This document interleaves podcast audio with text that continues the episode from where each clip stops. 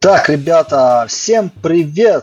Мы в эфире, и это новостной выпуск Android Dev Podcast под номером 111, или, как мы привыкли в двоичной системе, что там получается, семерка вроде, да? Если я не ошибаюсь.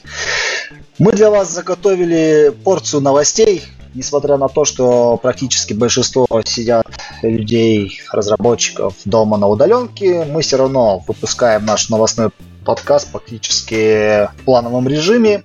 И вот хотели бы с вами поделиться, рассказать, обсудить какие новости, которые произошли в мире Android-разработки. Первая новость, которую мы хотели обсудить, это вторая часть Developer Preview Android 11. Наверное, надо сначала всех объявить, Миш, это наша стандартная процедура. Да, извините, да. У нас в гостях известные, естественно, уже гости, комментаторы, разработчики, люди. Это Антон Дудаков. Да, всем привет. Это Саша Ефременков. Да, не гости, а, так скажем, прародители этого подкаста. Прародители подкаста, да. Постоянный участник. Прошу прощения. Я предпочитаю такое. Да, постоянный участник. Постоянный член подкаста. И самое главное у нас... Во-вторых, Миш, прошу прощения всех за то, что кто слушал прямой эфир. Вот мы немножечко задержались. У меня тут некоторые технические заминочки были. Да, ребята, извините за задержку, да. И, во-вторых, у нас новый гость в нашем подкасте. Это Кирилл Розов из Android Dev... Нет, не из Android Dev Podcast, из Android Broadcast. Broadcast, да. Всем окей. Привет, окей. Ну что, начнем потихоньку, да? Первая новость, которую мы хотим обсудить, это Android 11 Developer Preview. Часть вторая. Google написал статью 18 марта о том, что они, несмотря на все тяжбы в мире, продолжают разработку Android 11, и теперь они более-менее застабилизировали некоторые API. И вот какие новости у нас. Первое, что они объявляют, о том, что может теперь полностью потыкать, попробовать на эмуляторах, либо накатить Android 11 на девайсы, это API работу с 5G сетями. То есть вы можете теперь что сделать? Проверить различные по флагам соединения, что у вас есть 5G, нет 5G. Также проверить скорость, я так понимаю, да, ребят? Вы читали об этом? Можете что-нибудь добавить по этому поводу? Да, читали. Это мы про Developer Preview говорим, да? Да, конечно, вообще конечно. 5G. Там 5G, у кого оно есть, тому хорошо, тот может рандом. На самом деле, мне очень интересно, кто сейчас уже в проде вообще опирался на 5G и что-то Кирилл, за этим делал. Кирилл, а ты можешь чуть к микрофону поближе, пожалуйста? Да, я могу даже погромче сделать. Лучше стало? Ну, вот да, нормально, сейчас, да. Кирилл, тебя слышно? Прямо сейчас замечательно. Хорошо. Вот, 5G, я надеюсь, что, конечно, это будет большим трендом прочим, но я думаю, это больше задел на будущее и задел для текущих флагманов, потому что сейчас там уже Snapdragon 865 тот же нельзя уже без 5G. И те, у кого флагман, может порадуются, когда им придет Android 1. Но всем остальным, особенно где этого счастья нет, будет только расход батарейки. На самом деле, это счастье может появиться и скоро, наверное, в нашей стране. Мы надеемся очень. На самом деле, где-то сейчас счастье есть 5G, кто знает. Китай, Штаты, стандартно. Угу.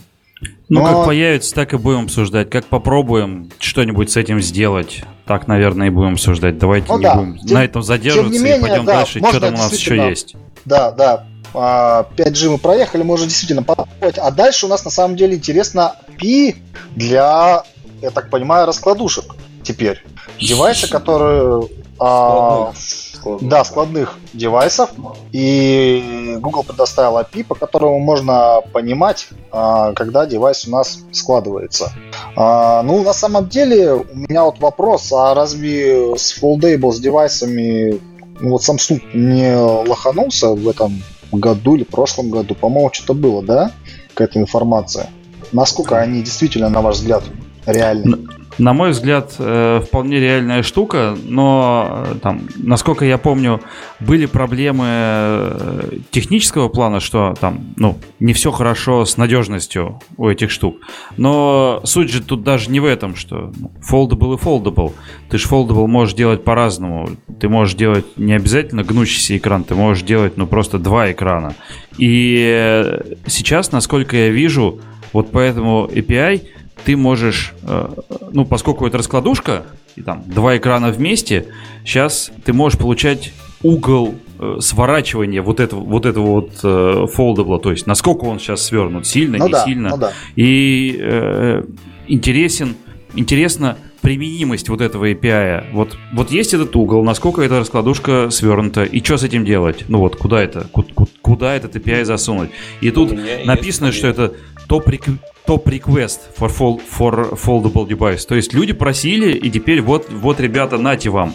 Давай, Кирилл, говори, что за идея? Смотрите, у меня, например, вот у вас есть девайс с двумя экранами. Вы его поставили под 90 градусов, и один экран может превращаться в клавиатуру, а второй именно показывать контент. То есть, ну, или какой-то контролы, пока, не знаю, может, диджейское приложение, на одном начинает контролы показываться, на втором там что-то. Вот, если разворачиваешь полностью, то вид меняется. То есть, например, как там с разной адаптацией. Вот, типа, главный именно, как кейс это можно сделать. Был еще, кстати, это возможность, в случае, если ты открываешь камерку на полэкран, да, полуоткрытый foldable девайс, скажем, как Galaxy Z Flip, в котором это, кстати, как продается как киллер-фича, можно наполовину открыть экран, так как пудреницу, да, поставить его, сделать селфи. И вот на первой половинке, которая смотрит на тебя, будет отображен контент, который фиксируется камерой, а на нижней части телефона будут контролы и всякие разные конфигурации для совершения фотовыстрела, скажем так. Вот. Но тебе, наверное, не нужен прям вот такой точный угол для этого кейса. Для этого кейса, наверное, нужно знать, оно открыто полностью или не полностью. Ну, типа 180, 0 или что-то между ними. Наверное, так. Но наверное, есть. Наверное, зависит вот этот вот контент, который на втором экране, наверное, может зависеть от того, ну, насколько. Знаешь он ли, виден, он не виден. Тут, кажется, один из таких ответов, оно лишним не будет. Вдруг что-нибудь придумают. Пути, как говорится, неисповедимы. Будет клево. Может быть, игроделы что-то придумают. Может быть, даже и API на самом деле еще доработают. Но мне кажется, она технология очень похожа на мультискрининг на некоторых девайсах. Например, на Samsung, когда два экрана одновременно показываются. Что-то очень похоже. Ну ладно, идем дальше. Что мы имеем дальше? Это Call Screening Service Improvements. Что это означает? Мы теперь можем получать некоторого рода информацию от входящих вызовов телефона и более лучше реагировать на спам. Есть какая-то подробная техническая информация, которую вы могли бы посмотреть, почитать по этому поводу? Потому что, ну, мне здесь не совсем понятно. Точнее, непонятно кейс, для чего использовать. Вы можете реагировать на спам именно через свое приложение. Нужно ли реагировать на звонок или нет, но хотелось бы получить некоторые комментарии. Не читал, не могу сказать. Ну вот сюда я вообще не погрузился, не глянул. Я, насколько понял, это типа улучшение API для разных приложух, которые могут типа там определять спам-номера. Вот как у Яндекса есть такое приложение, которое там может спам-номера определить. И тут типа им дается больше возможностей, типа новый API, чтобы там реджектить, описывать, почему и прочее. Вот как из того, что я пил. Тут вот даже на Call Screening Apps Can Report Call Rejection Reason. Ну да, тем не менее мы можем действительно активнее реагировать на входящие вызовы, какие вызовы действительно принимать. Наверное, для приложений, которые постоянно должны работать типа навигаторов, это, возможно, действительно будет актуальная штука. Что там дальше? Дальше новости у нас по нейронку, нейронные сети они добавили, получили API Google AI. Но я так понимаю, что здесь, наверное, мало что можно добавить. С прошлого девелопер ревью первого там не сильно что-то поменялось. Дальше у нас что идет интересное? У нас секция это, опять же, по privacy и security. Теперь Google добавил отдельный атрибут foreground service type отдельно для микрофона и для камеры, и для foreground именно сервис. То есть, если у ваших какие-то foreground сервисы есть, которые вот вы запускаете, вы обязательно должны этот атрибут добавить. И теперь эти сервисы должны быть раздельно.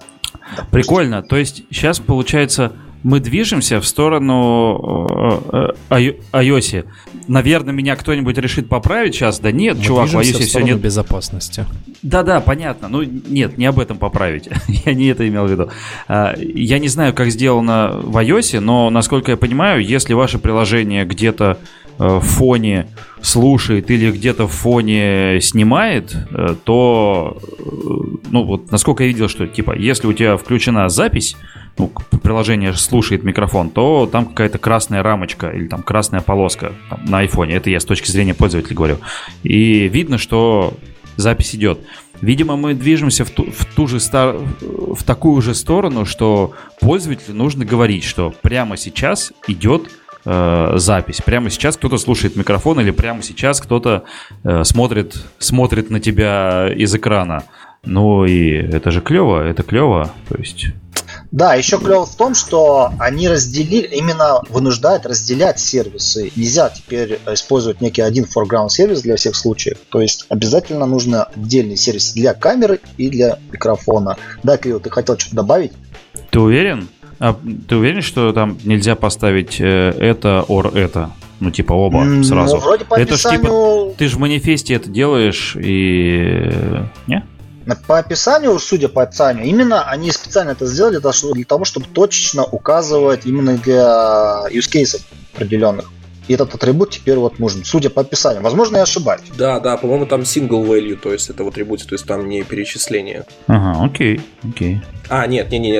Вот сейчас открыл доку. Вы можете использовать множество foreground, множество типов сервисов для одного сервиса. Нет, все-таки перечисление. То есть перечисление можно написать один foreground сервис для камеры и микрофона. Слушай, явно должен указать про все, то есть что он использовать. Во, а это тогда вендором можно еще на это смотреть, что типа, а если у нас сервис, который смотрит на тебя, то можно еще и ледом это показывать, вот если вот он есть там наверху. Вот прикольно будет.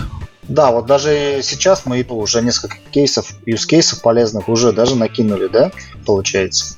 Да. Если вы вендор, то заиспользуйте это и говорите пользователю, когда у него включена камера. Нет, то, что Google закручивает болты, это хорошо. Ну и по поводу закручивания болтов, следующая новость, это опять наши любимые ребята с Coop Storage, на которых мы достаточно много времени потратили с Ксенией из Google, обсуждая это API. Теперь Google что сделал? Они рекомендуют, они предоставили API для перехода от старых данных, в которых в вашем месте данных могли храниться, там документы, фотки и прочая информация, теперь в новые типы сториджа. И Google предоставила явно API для того, чтобы эту миграцию сделать. Но там есть некоторые нюансы. Кто может прокомментировать эти нюансы? Я не знаю, как прокомментировать нюансы, но я, наверное, стоит обязательно сказать, что сейчас опубликовали на странице про Storage Updates, есть ссылка на опрос, что типа как вы используете эту фичу, нам важно знать, нам важно понимать. Вот, так что вот есть опрос, если вы этим пользуетесь, если вам есть что сказать, надо сходить и сказать обязательно. Боюсь, конечно, вот как всегда, фичи Android будут реализовываться с задержкой, классика, да? Мы, как Google говорит, мы запрещаем вам вот такую фичу до января 2040 года, пожалуйста, выпилить ее. И в декабре все 2039 начинают ее выпиливать и запиливать новый API. Вот, мне кажется, мало очень early-адоптеров. Посмотрим, что будет. Вот, потому что обычно фидбэки — это хорошо, но надо реальные апы. Судя по всему, на Scope Storage реальных апов не так много. Если пользуетесь Scope Storage в проекте, прямо сейчас вот в чатике напишите нам, кто слушает, в эфире, не в эфире. Интересно узнать то, насколько вам подходит и то, насколько вы удовлетворены API, которая предоставляется сейчас в замену обычно стандартного файлового API джавового. Ну да, и еще... Вам не кажется, что Google должна это форсить все сильнее? Потому что, мне кажется, Google такой слишком добрый коп. То есть, мне кажется, Google, они в прошлый раз хотели это ввести, отказались, но там было сыровато. Еще сейчас они это вводят, но только когда ты таргет SDK. То есть, фактически, это будет только на 2021, конец 2021. И еще не факт, что у них будет в этом году, потому что они могут сказать, как вот недавно с фабриком было, что они его перенесли, типа, что тоже могут отложить из-за, типа, сейчас проблемно. Вам не кажется, что они должны быть решительны?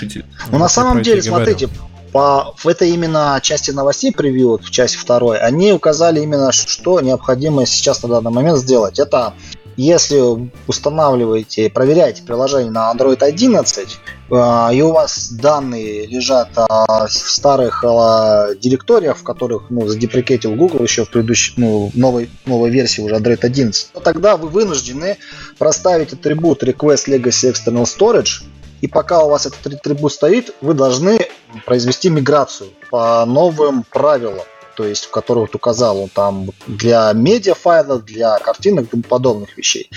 Но есть один нюанс, и судя по описанию документации, если приложение удаляете и снова ставите на 11-ю, то этот атрибут уже не учитывается, и вы фактически теряете данные. Поэтому Google попросил вот проверить этот момент. Окей, двигаемся дальше. Что у нас дальше? Дальше, на самом деле, у нас очень интересная новость. Это наша любимая клавиатура, ребята. Мы в прошлый раз говорили про Windows Inset, которую добавил Google для того, чтобы детектили любые движения на UI клавиатуры, когда она появляется. А теперь они предоставили полноценный, внимание, контроллер для отслеживания анимации. Он так и называется. Windows Inset Animation Controller. Слушай, ты прям это... Ты очень сильно... сужаешь кейс применения этой штуки. На самом деле, ты говоришь, вот клавиатура. Я, конечно, понимаю, у всех болит клавиатура, всем не нравится вот эта вот черная херня, которая там появляется, потом она вот так как-то что-то вот переделывается, когда скрывается клавиатура. Нализание клавиатуры, когда она открывается, понятно. Суть в том, что что такое... Инсеты — это насколько ваш контент отступает от краев экрана, чтобы поверх, чтобы в том месте, где он отступил, показалось бы что-то системное. Либо это статус-бар, либо это navigation-бар, либо это клавиатура. Вот. То есть смысл такой, что вот здесь не рисуй свой контент, потому что здесь будет... систему что-то рисовать, либо клавиатуру, либо статус-бар, либо вот что-то такое. Вот. И смысл такой, что как раньше было, раньше тебе приходили просто вот System Inset, проапдейт, тебе приходила система callback, чтобы проапдейтили системные инсеты. И ты в ответ на это берешь и меняешь позицию вот того контента, который у тебя есть. Теперь ты можешь поставить listener на вот эту анимацию, насколько изменились, на изменение вот этих системных инсетов. И тебе будет приходить, что откуда меняется инсет, в какую сторону он меняется, и в каком они сейчас месте. То есть фракшн, то есть вот как вот обычный animation listener. И ты можешь на это реагировать, и ты можешь прям вот следовать за изменением этого инсета. То есть по факту это получается так. Ты вешаешь этот callback и меняешь свой отступ внутри своего окна одновременно с тем, как меняется область, занимаемая вот в данном примере клавиатурой. То есть смысл такой. Клавиатура начинает скрываться, и вот пока и твой контент как будто бы приклеен к клавиатуре, скрывается вот прям вот за ней. Она убегает вниз, и твой контент едет, прям вот анимируется точно так же вниз, и ничего ни на кого не наползает, нигде никаких пустых областей не появляется. То есть очень клево. И это же касается и статус-бара. То есть пример с клавиатурой, он хороший, он больной у всех, но есть еще статус-бар. Когда вы, например, переходите в фуллскрин и скрывается статус-бар, то тоже у вас там контент раньше перескакивал, а теперь вы можете сделать так, чтобы он не перескакивал, а плавно перетекал там вверх. И, соответственно, если у вас там окна слева или справа какие-то есть, какие-нибудь там, если вы там разработчик девайса, вы знаете, кому я это говорю. Вы тоже на них можете, на эти штуки реагировать. Да, вы меня слышите, разработчики этого самого девайса. Вот. То есть полноценно API такое уже более детальное, подробное, позволяющее координаты даже уже получать в реальном времени. Глобальные это координаты системных окон. Координаты я не видел. Я видел, что Откуда, куда и какой фракшн. Координаты, а вот судя по анимации, именно ивент-анимация, когда стартанулась анимация, когда она закончилась анимация, это именно системных, то есть визов. Получается так. Угу. Это еще важный поинт всем разработчикам, потому что Google и в прошлой версии Android, и в этой очень активно Windows Inset API меняет, и уже в первой Developer Preview были улучшения по API, новый способ работы там с ним, и это явный звонок всем, что нужно приложение адаптировать к этому и делать их, вот, которые edge-to-edge, жестовой навигации и прочим. Потому что на самом деле устройства уже все становятся безрамочными, если посмотреть там даже флагманы, даже уже не флагманы, то есть они все уже такие. И они реально просто, от этого дизайна выигрывают. Они не просто безрамочные, там, с отрицательными рамками, если слева и справа. Ну там, да, водопады, а Xiaomi там вообще дальше пошли. Ну, это я про телефон, который со всех сторон экран. Мы приложим ссылки, потом еще на документацию, вы посмотрите, как это анимируется, дисконтинки Google предоставил. Двигаемся дальше. Надеюсь, когда я рассказывал, вы представили себе, как вот контент берет и двигается вот прям вслед за клавиатурой. Ну, короче, конечно, надо сходить и посмотреть. Это на андроиде какая-то прям магия. Ну да, ручками прям можно попробовать. Я смотрю и кайфую. Блин. Клевая тема. Давай дальше. Позалипаю пока. Остальные новости достаточно такие уже простые, не настолько уже полные, как в предыдущей превью первой части. Что добавили? Полноценную настройку герцовки экрана. Если по умолчанию 60 Гц стояло везде раньше, то сейчас можно установить 90 Гц. Не совсем так. Нет? Это теперь, приложения, они могут говорить системе, какое количество кадров им лучше выбрать. То есть, например, если у вас приложение не адаптировано под высокую герцовку, приложение сможет сказать, что вот я могу работать на 90 Гц, и есть смысл сейчас переключить телефон в такой режим. А если я не умею, то зачем тратить энергию зря? Работать на 90 Гц, когда у меня только 60 может показываться. Это вот очень актуально для игр. Потому что не все адаптированы. Ты понимаешь, что при таком раскладе можно любое приложение запросить, дай мне 90 Гц. Это же клевый экспириенс, Way.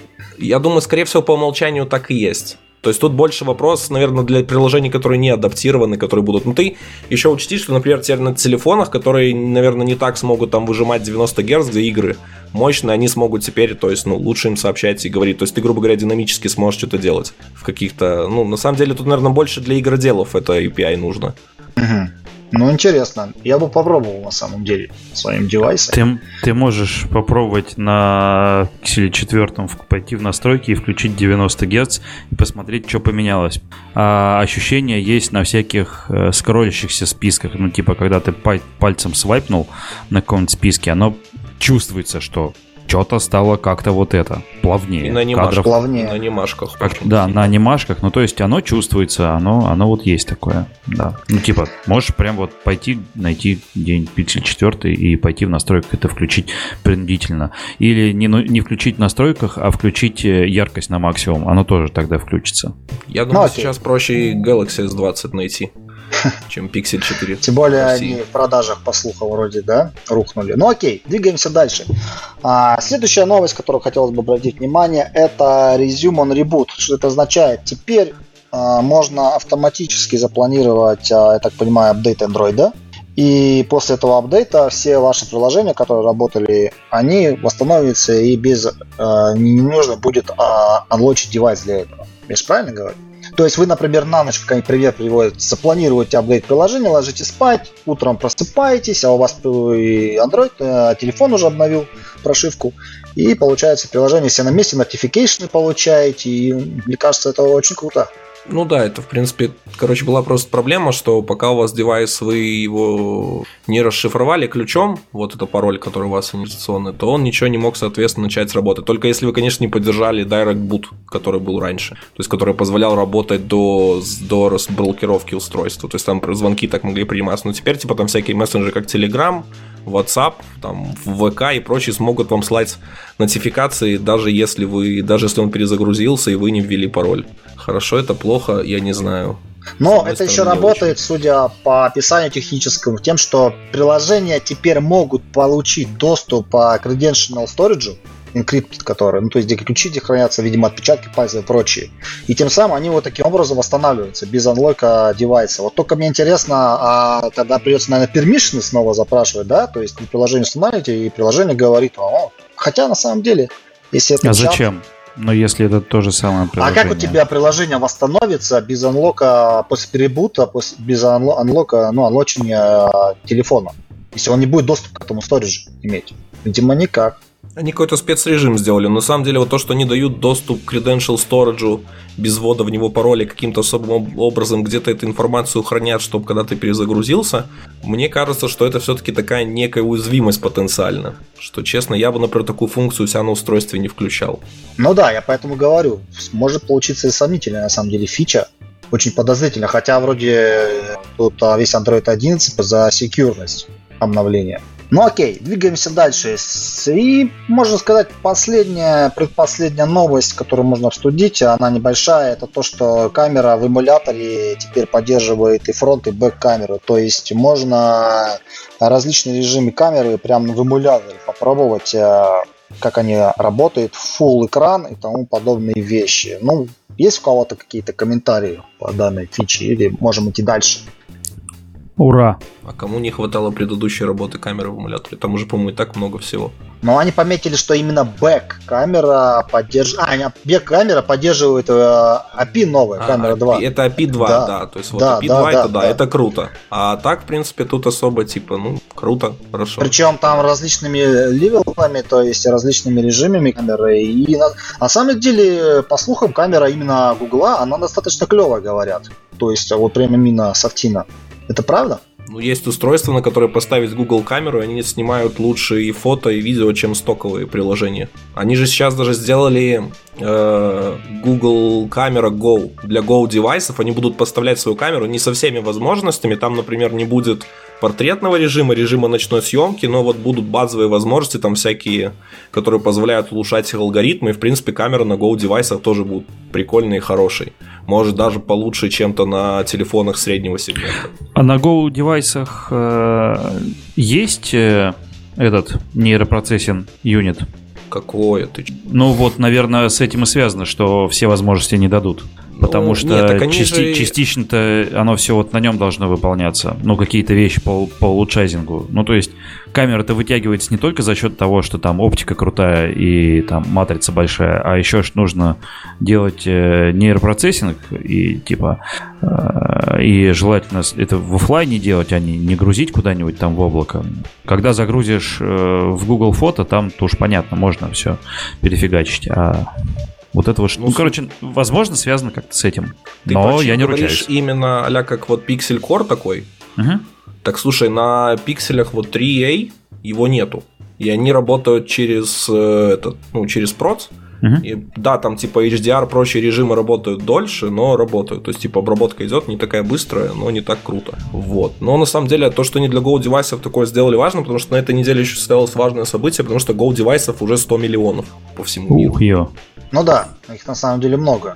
Но программа, на самом деле, камера действительно, приложение работает круто. И там фильтры, я так понимаю, применены интересные. С тем, что ночная съемка, я так понимаю, лучше. Я думаю, что слушатели... На Go ее не называется вычислительная фотография. Фильтров там нет. Но на самом деле, то есть, получается, все равно от железяки, от камеры, которая у тебя установлена, зависит камера приложения в любом случае. Конечно, зависит. Это называется монополия. Google уже, кстати, Ты берешь девайс, вставляешь туда Google камеру, делаешь, завязываешь ее на специальный приватный API и говоришь, что ну вот у нас есть Google камера. Ну а по факту получается, что пацаны из XDA ее выкорячивают, вставляют туда подпорки, дезассемблируют основной код, нативный код библиотек, которые необходимы, вставляют его в девайсы с кастомными прошивками или просто бандлят сошки внутрь. Таким образом, позволяя установить Google камеру вне зависимости от того, как... Вот. Это называется монополия. Ну, блин, слушайте, я считаю, что Google Camera — это классно, потому что Google показала, что не нужно вставлять кучу фотомодулей, и не нужно, типа, продавать каждый раз новый мегафон. Не, ну, понятное дело, я имею в виду, что, скажем, уровень фотографий они сделали довольно хороший. Да, но нужно понимать, что это не детерминированная фотография. Ты в конце не знаешь, что ты получишь. И нужно об этом никогда не забывать. То есть нужно понимать, что это компромисс. Слушай, ну, когда тебе продают телефон, ты хочешь, чтобы у тебя в итоге получилась красивая картинка на экране этого устройства. А ты вообще хочешь знать, что ты получишь в конце? Зачем тебе это? Желательно, да. Ну, ладно, это холивар, в общем. Нет, тебе это не надо. Антон, давайте лучше в раздел App Compatibility. Ну да, кстати. Да, кстати, раздел App Compatibility. На самом деле, что тут по разделу-то можно сказать? У нас, получается, по датам, да, бета-релиз назначен на апрель-май, Android 11 уже. И в июне мы ожидаем, что final релиз платформы стабильной. Если, конечно, Google немножко даты не сдвинет. Как вы думаете? Ой, я боюсь, что сдвинет. Мы еще не дошли до этой новости про Google I.O. Ну, кстати, я боюсь, можем... Я боюсь, что эти события будут привязаны. Подождите. Ну, что такое Q3? Давайте начнем с этого. Это же... Квартал третий. Да. Я не про это говорю, я не про расшифровку этой аббревиатуры, а про то, какие это месяца. Август-октябрь. Да, август-октябрь, да. Давайте вспомним хронологию событий публикации версий, новых версий Андроида, и они ровно укладывались всегда в Q3 до октября месяца. То есть, что значит подвинет, не совсем понятно, потому что, во-первых, релиз маленький, а, во-вторых, ну, как бы 4 месяца Q3, точнее, 3 месяца Q3, это достаточно хороший срок, и кажется, что шанс, вероятность того, что он выйдет вовремя, достаточно высока. Но, то, что в июне стабилизируют API, просто у них в июне Milestone, это типа самое важное, что стабильное, так всегда было. Что оно меняться не будет SDK, API стабилити. И можно лить приложение в Google. Да, API стабилити. А что здесь такого? Всегда так было. Не, я понимаю, я имею в виду, вот просто сейчас, как события складываются, может, есть вариант, что они, может, скажут, что чуть-чуть сдвинут. Или смотри, там может быть удаленка тоже. Обычно API разрабатывается как, типа, берется API, делается первая версия, потом собирается фидбэк. Неспроста, да, у нас фидбэки со всех сторон сейчас сверкают, на всех референс-сайтах, на всех скоп-сторожах разделах и прочих-прочих разделах новой версии Андроида. И как бы если фидбэка никакого нету, либо если фидбэк есть и они его успевают фиксить, велика вероятность, что стабильность платформы достигается достаточно легким путем. Ну, вообще, на самом деле, исторически кажется, что Google не сильно часто меняла API само по себе, да, возможно, его поведение. Но, как я говорил, из-за того, что релиз достаточно маленький, есть высокая вероятность, что все сойдется. Будем надеяться. Ну да, будем надеяться, потому что все сообщество ждет, и мы очень надеемся, что версия выйдет вовремя. Ну что, будем двигаться дальше. Раз зашла все-таки речь про Google I.O., давайте все-таки как-то ее кратенько обсудим. Погоди. Нет? Тут еще... Что добавить? Non-SDK интерфейс и что там у нас за рестрикции. Саш, ты смотрел, не смотрел? Что зарестрикли, что нам урезали или урезали вообще дофига всего? Так, я знаю, ты любитель смотреть разные вот такие вот списочки. Я любитель, у меня есть на это причина, как говорится, каковы ваши доказательства, как в одном из фильмов было старых. Мои доказательства — это то, что ничего не поменялось с первой беты, поэтому там апдейта ровно 0. Но на самом деле добавили очень много API, которые так или иначе типа являются в сером листе, так скажем, так называемом, которое на данный момент будет прикрыто серым листом, потом оно будет добавлено в blacklist, и часть API сделали публичным, сделали, точнее, альтернативы. Жалко, что мы сегодня, скорее всего, не успеем обсудить нюансы конкретной API changes. Я думаю, что вот когда мы дойдем до API stability, можно эту тему снова подковырнуть и посмотреть, что у нас было добавлено, что у нас было удалено, и это будет тоже интересный кусок для выпуска. Но страница с добавлением в игрелист новых не SDK интерфейсов она есть, она никуда не делась, и она такая же, как и была раньше. Ну, в общем, вы в доке и увидите.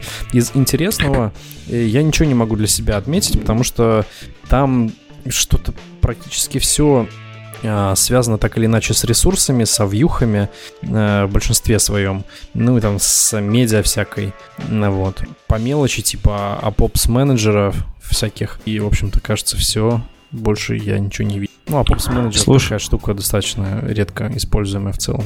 Да-да-да. Слушай, а что за Наташка тест API, которая, я так понимаю, появилась в АОСП, и там весь новый тест API будет в блэк-листе, а там весь там предыдущий проаннотированный вот этим, старый проаннотированный, он в грей-листе. Ну да, так. А что, к чему? Про что вопрос был у тебя? Ну, в смысле, это тест API, это новая Наташка или нет? Тест API, кажется, это не новая аннотация, насколько я помню. Я, конечно, могу ошибаться, но она была добавлена еще, наверное, что-то... Но мы на превью первом, по-моему, ее уже тоже упоминали. Она была, тест API. Да, я про это и говорю. Я не помню, когда она была добавлена в АОСП, но я ее видел, типа, сравнительно уже так давненько. Я, конечно, почему вот этот момент прямо сейчас... Почему-то затормозил сайт АОСПа очень иронично. Все пошли туда смотреть, потому что... Ну да. Все миллионы слушателей. Google активно коммиты заливает на новый Android. Мне кажется, Google активно работает из дома. Вот, смотрите. Первый тест API — это 4 года. 4,5 года назад был закоммичен. Ну, именно сама аннотация, да, была initial commit этого файла, был 4,5 года назад. То есть внутрях андроида, как говорил, я уже давненько ее видел, но они ее просто начали как бы показывать ее основную необходимость. То есть они закоммитились и начали ее применять теперь вокруг. Я так понимаю, изменилось использование этой аннотации. Угу. Окей. Но в любом случае, насколько я понимаю, в developer settings эту штуку можно включить-выключить. Да. Так что, если надо, можете с этим покататься, но не в релизе. Ок. Ну да. Хотите, итак, прошивайте себе свои девайсы. А, кстати, нужно, когда прошиваешь, все сбросится или нет? Там мы сейчас на какой стадии? Да. Они советовали почистую вроде ставить. Угу. Они совсем сказали, там, что только с Google I.O. вот когда выйдет бета вот этот вот майская, то она уже будет по воздуху. А пока все сбрасывается. Окей. Да, пока только образы есть. Да. Ну что, я думаю, с новостями пока все с этой частью. Да, если будет превью 3, естественно, мы отдельный выпуск запишем и узнаем, что там поменялось. А теперь надо нам плавно переходить. Ну, раз упомянули Google I.O., скажем, что, к сожалению, конференцию отменили не только офлайне, но и в онлайне. И на самом деле это был, конечно, удар по всему сообществу. Но, тем не менее, в принципе, ожидаемо, да, ребят? Я не думаю, что здесь что-то такого прям... Нет. Вот ни разу не ожидаемо было. Вообще неожидаемо. Я до последнего, верил, что будет онлайн. Вот, типа, почему отменять онлайн, не ясно. А я могу объяснить, почему. Почему отменять офлайн, все понятно. Смотри. Почему отменять онлайн... Нет, я могу объяснить. Нет, нельзя так делать. Я могу Google, я тебя ругаю. Я могу попытаться объяснить тем, что площадка онлайн, это ее не просто подготовить. И раз такая ситуация у нас возникла в мире, то с резкими такими новостями, и конференцию пришлось в офлайне отменять буквально за 3 месяца, то за это время... В смысле? Мы сейчас говорим про компанию Google. Подождите, ребят, тихо. Давай. Расслабьтесь, не бейте друг другу лица. Короче, Михаил, я смею горчить тебя, но Google проводит онлайн-трансляции через YouTube уже примерно, кажется, 4 или 5 лет, как с Google I.O. И, в общем-то, проблем с онлайн-площадкой нет от слова вообще. Проблемы есть скорее для того, чтобы разделить тех участников, которые либо купили как-то билеты, допустим, да, для того, чтобы их сегрегировать, там, скажем, для... в кавычках, кулуарного онлайн-общения. Это первое. Второе, есть мнение, что все-таки просто решили ограничить контакты даже между работниками. Вот, соответственно, именно это причиной и послужило. Но, как говорится, у всех степень паранойи и, так скажем, социальной ответственности разная. Вот, поэтому не стоит, наверное, никого судить. Просто как есть, так есть. Конечно, то, что Google I.O. в этом году нет, это плохо, и все это понимают, и это удар и как по Google в целом, так и по комьюнити. Там кто-то свои стоки недозаработает, кто-то там, не знаю, кто-то контента нового не посмотрит, кто-то в Калифорнию не съездит, вот, как, например, я, вот. И, в общем, это, естественно, печально, и давайте печальных новостей поменьше и пойдем дальше. Мы же позитивный подкаст. Давайте. И следующая новость очень позитивная. Это наш любимый новый Kotlin, ребят. Версия 1.4-M1. Смотрели апдейты? А что такое M1? Превью, короче, Milestone. Да. Ну что там завезли в новой версии? На самом деле достаточно много изменений. Одно из основных, первых строчек, по крайней мере, идет, это так называемый type inference алгоритм они поменяли. Что это означает? Ну вот, судя по новостям, это то, что single abstract методы, которые вот в Java существовали с давних времен, теперь полноценно поддерживаются в Kotlin. Это означает, что если у вас есть некоторая абстракция, ну интерфейс, допустим, с одним методом, и вы его куда-то передаете в виде аргумента, то он может вызваться... Называется functional interface, ты про него. Да, именно. То это functional интерфейс, да, может выполниться именно как функциональный, ну, через функциональный тип, я так понимаю, как лямбда-функция. Там только есть важная особенность есть, что если вы вызывали Java код из Kotlin, и у вас был functional интерфейс, это работало. А вот если был точно такой же, но Kotlin интерфейс, это переставало работать. И в новой системе вот Type Inference как раз-то сделано, чтобы и Kotlin-Kotlin связка работала как надо. И эта фича висела, кстати, по-моему, 7 лет. Левая рука теперь не могли что делает правая. Ну да, то есть поддержка, я так понимаю, Kotlin и Java уже была до этого, а Kotlin ее не было. Наконец-то ее добавили, окей, круто. Также добавили такого же подобного рода юзкейсов для... непосредственно с лямбдами у нас получается. Ну, то есть это каких? Например, когда вот, по примеру, смотрю, когда мы мапу создаем, да, и мы проводим через оператор to какое-то выражение передаем, то раньше выражение это надо было указывать явно, функциональный тип описывать. Прямо сейчас можно просто указать лямбду, и оно выполнится. Кто-нибудь использует подобный механизм, может быть, в проде? Всяко? Видимо, нет. Видимо, нет. Было такое, но что-то... Это в проде. Было что-то такое, но не на массовом использовании. То есть, скорее, это было типа ля как... Ну, замена такая, но я не знаю, как-то, когда ты пишешь все-таки какой-то интерфейс, его потом дергаешь, это спокойнее тебе, чем писать лямбду туда против. Может, я просто еще настолько адаптировался к функциональщине, чтобы настолько, типа, это все делал. Ну да, ну здесь единственный, мне кажется, момент, что тебе не надо указывать, как раньше, тип pair, в котором явно указывать, то есть типы описывать. Сейчас можно просто лямбду передать через оператор to, и у тебя выполнится выражение по ключу, добавится в мапу данные. Далее, какие изменения произошли? Это они улучшили смарткаст, на самом деле, ребята. Смарткаст, на самом деле, в Kotlin это важная штука. Ведь так? Каким образом они его улучшили? Они добавили так называемые теперь... В лямбдах, когда возвращается значение последним, естественно, выражением, без ретёрна, оно теперь у нас смарткастится. А раньше этого не происходило. То есть, если, допустим, мы ждали функцию, возвращающую значение, например, nullLabel, да, а внутри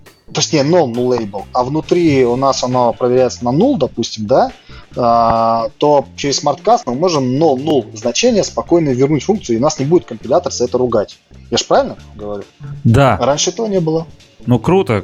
Типа, компилятор, я так полагаю, что и идея будет реже тебе говорить, что, чувак, у тебя здесь nullable, а на самом деле оно, ты уже точно знаешь, ты уже там 3 раза на null проверил, и оно точно не nullable, и тебе ничего с этим делать не надо. Да, это немножко достает, что не всегда компилятор об этом знает. Так что да, так что это прям приятное. Изменения. Ну да, на самом деле, да, вот это лишние, то есть приседания тебе на то, чтобы преобразовать его. Ну, раньше, например, как мы делали, там оператор ставили, но и вперед возвращали. Сейчас этого не надо делать. Окей. Также добавили, на самом деле, наконец-то выполнение функции по ссылке без аргументов. То есть, если у вас есть некоторая функция, и у вас есть аргументы, в которых есть значение по умолчанию определенное, то сейчас эту функцию можно вызвать, и она выполнится. Либо передать аргумент, я так понимаю. То есть, ну, тоже странно, что раньше этого не было, на самом деле. Я что-то ничего не понял. Мне казалось, что это есть. Ну, мне тоже казалось, что это есть, но на самом деле... выполнение есть. Тут вопрос со смарткастом к типу, то есть, что приведение. То есть, идет опять же, то есть, что когда вы делаете референс, типа на функцию через два двоеточия, то вопрос, каким типом это должно стать. И вот как раз-то он теперь нормально умеет это сопоставлять. То есть, он опять же умеет выводить и все это делать, и научился сводить эти штуки. Вот. Ну да. То же самая штука работает у нас и с делегатами теперь, но тут кейс посложнее на самом деле, то есть не каждый, наверное, в таком вроде может использовать, но тем не менее с делегатом через бай тоже смарткаст улучшился, и можно посмотреть на самом деле документации. Или вы смотрели пример через делегат бай, как используется смарткаст? Я вот прямо сейчас на него смотрю. Но он достаточно такой, нетривиальный, скажем. Там раньше была проблема, что в этом кейсе в observable пришлось бы еще указывать generic. То есть писать observable, generic какой-то там, что это string, и тогда это бы все получалось. Сейчас он может понять, что у вас тип переменная string, и вам этого ничего указывать не нужно, то есть в делегате вам явно типы никакие не нужно приводить, и это уже большой плюс. Потому что раньше это был неприятный момент, который вроде бы очевидный, но заставлял тебя делать. И как раз-то новый type inference позволяет вот эти делать штуки, выводить их и понимать лучше. То есть вроде бы кажется не так тяжело, но на самом деле для алгоритма это было непросто. Вот видно, Кирилл, что много писал и с чем-то сталкивался, потому что я смотрю на этот пример и думаю, все же понятно, все нормально, все, так и должно быть. Ты видишь, как должно быть. Никаких проблем здесь быть не должно. Все хорошо, да. 400 файлов pull request, ты говоришь, мне смотрится нормально, тут, правда, нужно это немножко опечатку поправить, так ок, жму approve, так вот. Проблема в том, что им в таких улучшениях всегда нужно приводить это как выше были примеры, что было раньше, что стало теперь, потому что реально люди, которые или не сталкивались с таким, или в принципе писали как-то по-другому, сильно не думали, что это норм, типа так нужно, не всегда даже могут заметить. Что там говорите? Да. Хороший язык, да? Хорош. Да, отличный язык, вы что? А давайте дальше все отлично. Пойдем. Вот, например, следующая новость. Мимо языка? Да. Миш, это не следующая новость, это следующее нововведение в версии языка Kotlin 1.4. Да, следующее нововведение, это на самом деле очень интересно, это контракты. А кто использовал контракты вообще в Kotlin? Это интересно, я сам почитал. Они что добавили на самом деле с контрактами? Они тоже смарткастинг улучшили, с ними, работу есть. Они добавили новые кейсы. То есть раньше ты, грубо говоря, мог выполнять, что у тебя там, например, самый простой кейс, например, там ты мог из NotNull вызвать, если он возвращал true, то можно считать был true. То есть там самые такие проспекты. Да-да-да. Самые простые проверки, то есть, грубо говоря, что если у тебя true, то ожидай, что этот condition будет выполняться. То есть сейчас они подобавляли новые кондишены, которые можно делать. То есть, и, соответственно, развивают это API и прочим. Пока, также осталось DSL, Kotlin DSL внутри методов, хотя они говорили, что им это не нравится, но API все еще экспериментальное, поэтому все еще может поменяться, и использовать его нужно осторожно, если вы используете, именно пишете свое. То есть, если вы, в принципе, используете то, что есть стандартное, то проблем вы не испытаете, потому что это просто чеки и помогает вам. Но именно если пишете свое, будьте осторожны, следите за апдейтами. И самое простое для примера, для наших слушателей, применение контрактов, это именно со смарткастом. То есть, если, например, есть метод, допустим, из not empty, null, который проверяет, возвращает какое-то значение, то он раньше не смарткастился, а теперь через контракт его можно смарткастить, и возвращающее значение будет именно то, которое требуется функции. Это клево, это именно контракт позволяет это делать. Правильно же? Да. То есть контракт — это какое-то утверждение, которое, если выполняется, то значит автоматом у вас как с смарткастом будет всегда правда считаться, и дальше вам компилятор не будет кидать ворд. Окей. Следующее нововведение, которое в новой версии 1.4 Kotlin появилось, это наконец-то что? Корутины. Вышли экспериментально, и пакеты с экспериментальных пакетов вытащили их, на полноценный stdlib. Да? Не-не-не-не-не-не-не-не-не. Нет? Это Нет? то, что... Они уже давно вышли из Experimental, еще предыдущей с мажорной версии. Тут то, что Experimental, это уже будут удалять, вычищать. То есть их уже нельзя будет использовать. Их уже нету в стандартной библиотеке. Все. То есть нужно использовать только стабильный пакет. Вот. Это вот основное изменение. То есть те, кто остался на Experimental API, срочно мигрируйте. Срочно обновляйте новую версию Kotlin. Ладно вам. И еще, кстати, они пока еще не указывали, но в 1.4 они уже сделают, что карутины нативные будут мультипоточные. Уже сейчас в 1.3.5 они там это раскатывают, потихоньку собирают билды более-менее, но уже там Елизаров говорил, что в 1.4 они прям вот им очень, они вот прям очень-очень, и им нужно, чтобы они были многопоточные. Ну, я думаю, к релизу стабильному мы тоже это получим. А, кстати, релиз стабильно по информации когда будет? Никто не смотрел? Раньше вообще доходило, что у них, я помню, был первый майлстоун в начале августа, а релиз в декабре. Поэтому... Ну окей, мы будем ждать. Ладно, я думаю, двигаться надо дальше. Да, как Кирилл и сказал, деприкеты теперь не только там пакетов, они API сделали экспериментального, но еще и оператора мода для карутин. И что оператор мод надо заменить на RAM function. Можете прокомментировать этот момент, ребят? Да, давай дальше. Активно пользовался карутиной. Давай. Это не про карутины, это просто. Это изменения в стандартной библиотеке уже просто идут. Не, все, про карутину мы закончили. Это просто изменения в стандартной библиотеке, что там одни операторы переименовываются. То, что было deprecated, они завершают цикл, удаляют. То есть тут появилась Common Reflection API для всех платформ. То есть там довольно простенькое, но что-то появилось. Там ProGuard законфигурили. То есть, тут таких стандартной библиотеки пока каких-то кардинальных изменений не произошло. Такие, что прям что-то вау, и тут надо прям это начать API использовать. Нет. То есть такого ничего нет. Чего интересного? Вот еще, вот прям вот бросающего в глаза, что-то было или нет? Мне вот сейчас, я вижу, что в Kotlin Native там Objective-C дженерики support by default. Угу. И это, наверное, все. Такие, спецвещи. То есть по Kotlin JVM ничего специфичного нет, кроме за исключением того, что теперь там появляются аннотации типов для Java 8 и выше. То есть теперь это появляется, кажется, для там, совместимости и прочим будет важно кому-то. Но Android, мы как всегда, поэтому нас это вообще не касается сильно. Вот. То есть есть изменения какие-то по Kotlin.js, есть и есть. Для меня это было примерно так. Дальше там по Kotlin.js изменения. В целом... Если так резюмировать этот апдейт это про смарткастинг, получается, про type inference и про изменения в контрактах. Очень такая вкусные штуки. Главное, что понимать, что это еще только маленькая часть того, что выйдет в 1.4 финально. То есть, потому что у них такое, что они порциями это выкатывают. Поэтому в 1.4 на самом деле будет много всего, как всегда, в принципе, и было каждый релиз. И первый майлстоун, он действительно такой скудненький обычно на фоне. И часто очень делает того, что было в предыдущих версиях как Experimental, переводит просто в новый статус там, что это by default или уже из Experimental выходит в stable. Вот, поэтому не стоит расстраиваться, стоит ждать следующего майлстоуна и надеяться, что, как нам обещали, весной 1.4 выйдет. У нас еще 2 месяца. Тогда будем ждать. Окей, двигаемся дальше. А следующая новость у нас это что, ребят? Убили наши Activity for Result, так? Им дали новую жизнь, скорее. Их инкапсулировали.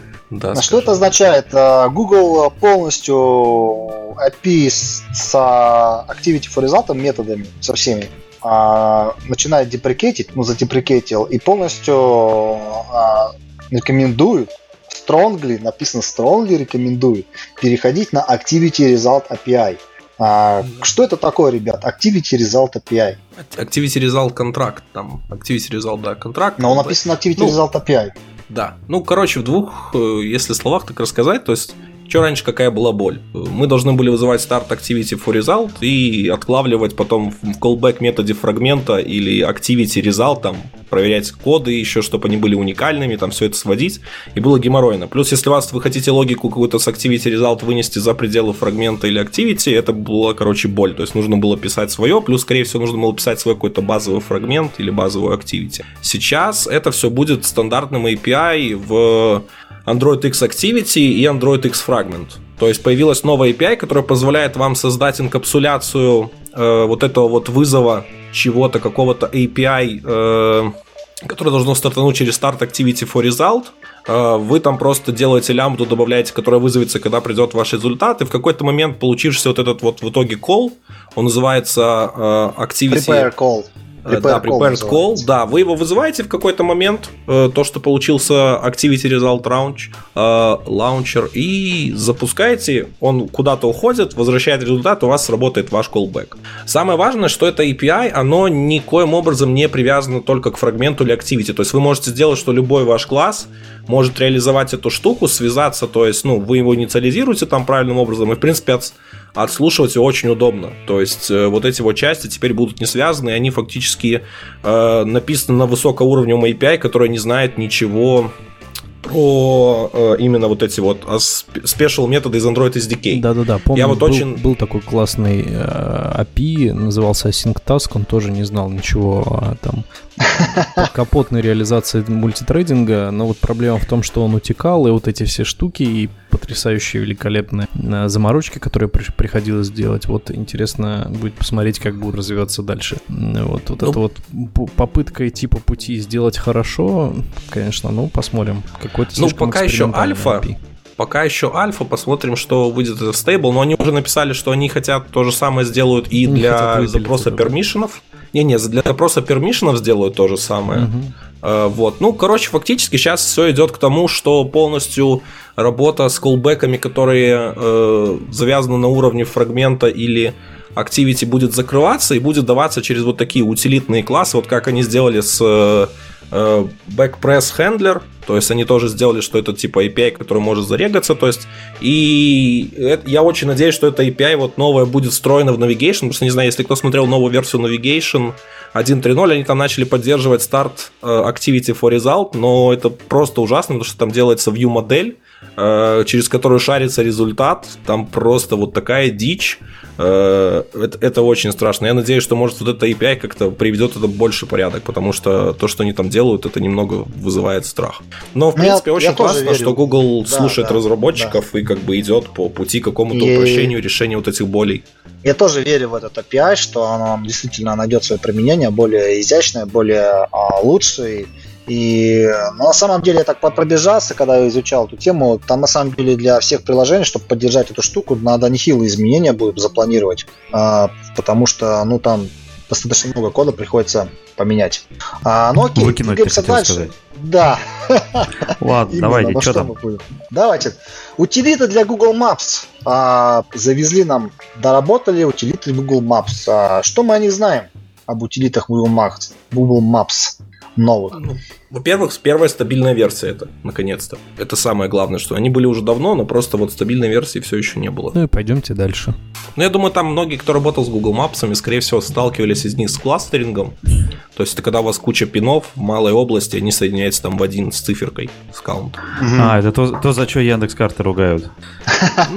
Чего, ну, в смысле, Яндекс.Карты SDK, да. Ну, потому что я часто слышал, что был доклад, там, чувак из каршеринга делал, что он просто рассказывал, вот как мы там делали у себя там кластеринг в машин в каршеринге на основе Яндекс.Карт, и там вопросы ему из зала были: чувак, а что вы не даете-то людям? Сами вон чего делаете? Как вы это делали? Вы же это не на основе публичного API? А, не-не-не, это мы еще ходили к картам, еще запрашивали у них, говорит, чтобы нам доделали еще немножко. Вот, так что, ну да, за что ругают кластеринг, вот это вот все. Не знаю, что еще есть в этих картах, не пользовался, Кирилл. Наверное, кроме кластеринга еще что-то есть интересное? Мне понравилось то, что мне лично нравится. Это, во-первых, то, что здесь есть поддержка KML. То есть вы, грубо говоря, можете какие-то данные прокидывать и отображать их легко на картах. Плюс GeoJSON. Я сам вот не так давно об этом узнал, когда читал эту статью. Это, короче, такой формат для описания стиля карт специальный. То есть вы его можете сделать, нагенерить себе и, соответственно, перекидывать и кастомизировать карту. Это тема цвета. Ну да. Да. То есть вы можете так делать и накидывать это. То есть что именно там Google... Да, вот это прикольная штука.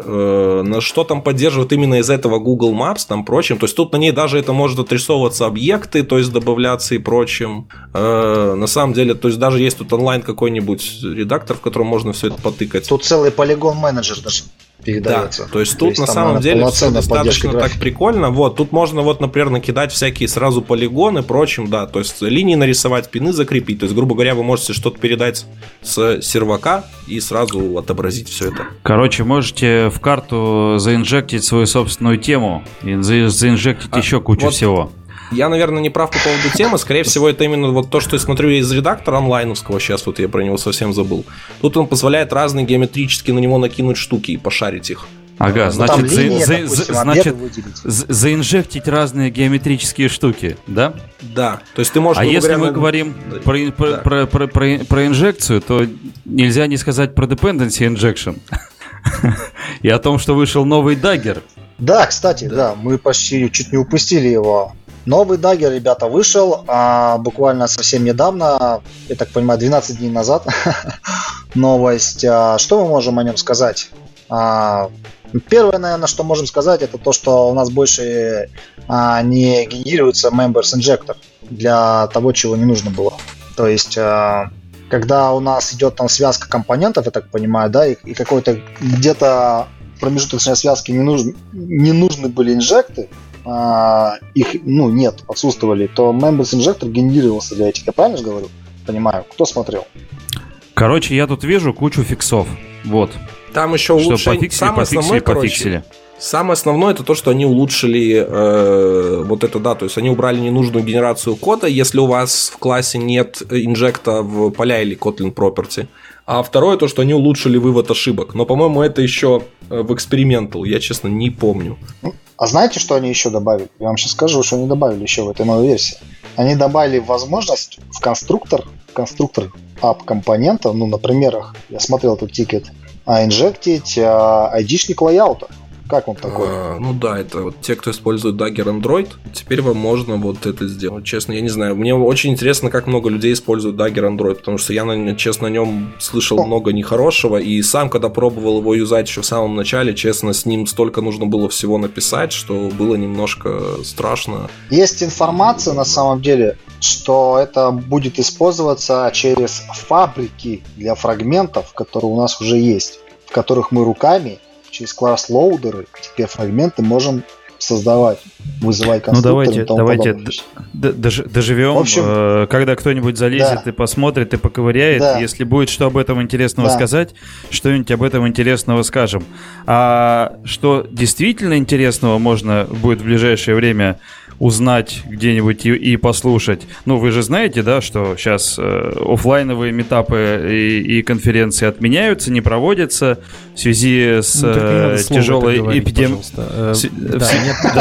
тяжелой обстановкой. Поэтому... Они отменяются, и поэтому есть онлайн-митапы. Да. Вот. Да, Миша, скажи, что за онлайн-митапы? Да. Мы запустили, ребятки, наконец-то полноценный Android Dev Virtual Meetups. Запустили их в понедельник. Я надеюсь, что вы были на первом митапе Дениса Неклюдова. И завтра. А если не были, можете пойти посмотреть запись. Да. И завтра в 7 часов по Москве у нас будет новая тема доклада от Кирилла. Кирилл, анонсируй. Да. Завтра я расскажу про карутины в Андроиде, почему их нужно использовать. Можете, в принципе, прийти и послушать немножко доклад. Плюс мы устраиваем после доклада общение, и можно задать свои вопросы даже, в принципе, касательно карутин, касательно, может, чего-то других тем, просто пообщаться, хорошо провести время. В принципе, то, что мы привыкли видеть на обычных митапах, только мы проводим в том формате, в котором сейчас можем. Да, и важный момент, ребята, пока проводим митапы 2 раза в неделю, и у нас фактически до 20 апреля уже запланированы темы, так что мы очень вас ждем, чтобы вы присутствовали. Во сколько? В 7 часов. Это понедельник и четверг. Каждый понедельник и четверг у нас будет по одному докладу. В 7 часов вечера по московскому времени. Да. В 7 часов вечера по московскому времени. И, как говорится, дефолт таймзон. Да. И, как Кирилл сказал, действительно, формат онлайнов максимально простой, максимально, то есть, приближенный. Можно общаться, можно... Нужно подавать темы для докладов, не стесняйтесь, подавайте, пишите в личку мне в телегу, Кириллу, либо Денису Неклюдову, любые темы, то есть фактически формат, он широкий и никаких ограничений нет. Мы очень надеемся, что вам понравится, ребят. А главное, если у вас есть даже желание выступить, но вы там не знаете про что или прочим, или хотели бы попробовать, вам интересно поделиться, пишите нам, мы поможем вам из вашего опыта достать какой-нибудь интересный доклад, поможем подготовиться, сделать все, потому что на самом деле вот эти виртуальные митапы и прочим, эта площадка сейчас довольно простая, то есть у нас там нет прям мега зашкварных требований к ней, что там прям нужно вот прямо быть мега-мега-мега-мега, чтобы только там выступить, и мы, честно, будем только рады новым людям, которые придут, поделятся своим опытом, которых, может, движ в их городах не такой большой, а на виртуальной площадке позволит им открыться по полной. А еще можно приходить со всякими старыми темами, если что, неважно. Да, даже если вы как-то умудрились пофиксить хитро багу, тоже приходите с такой темой. Я думаю, будет многим полезно. Ну что, заканчиваю тогда наш новостной выпуск под номером 111. В принципе, у нас все с новостями, да, ребят? Мы надеемся, что вам понравилось и не сильно было скучно, а наоборот весело. И ждите новостей, следующих анонсов. Всем чмоки, пока-пока. Всем пока. Всем пока-пока, ребят.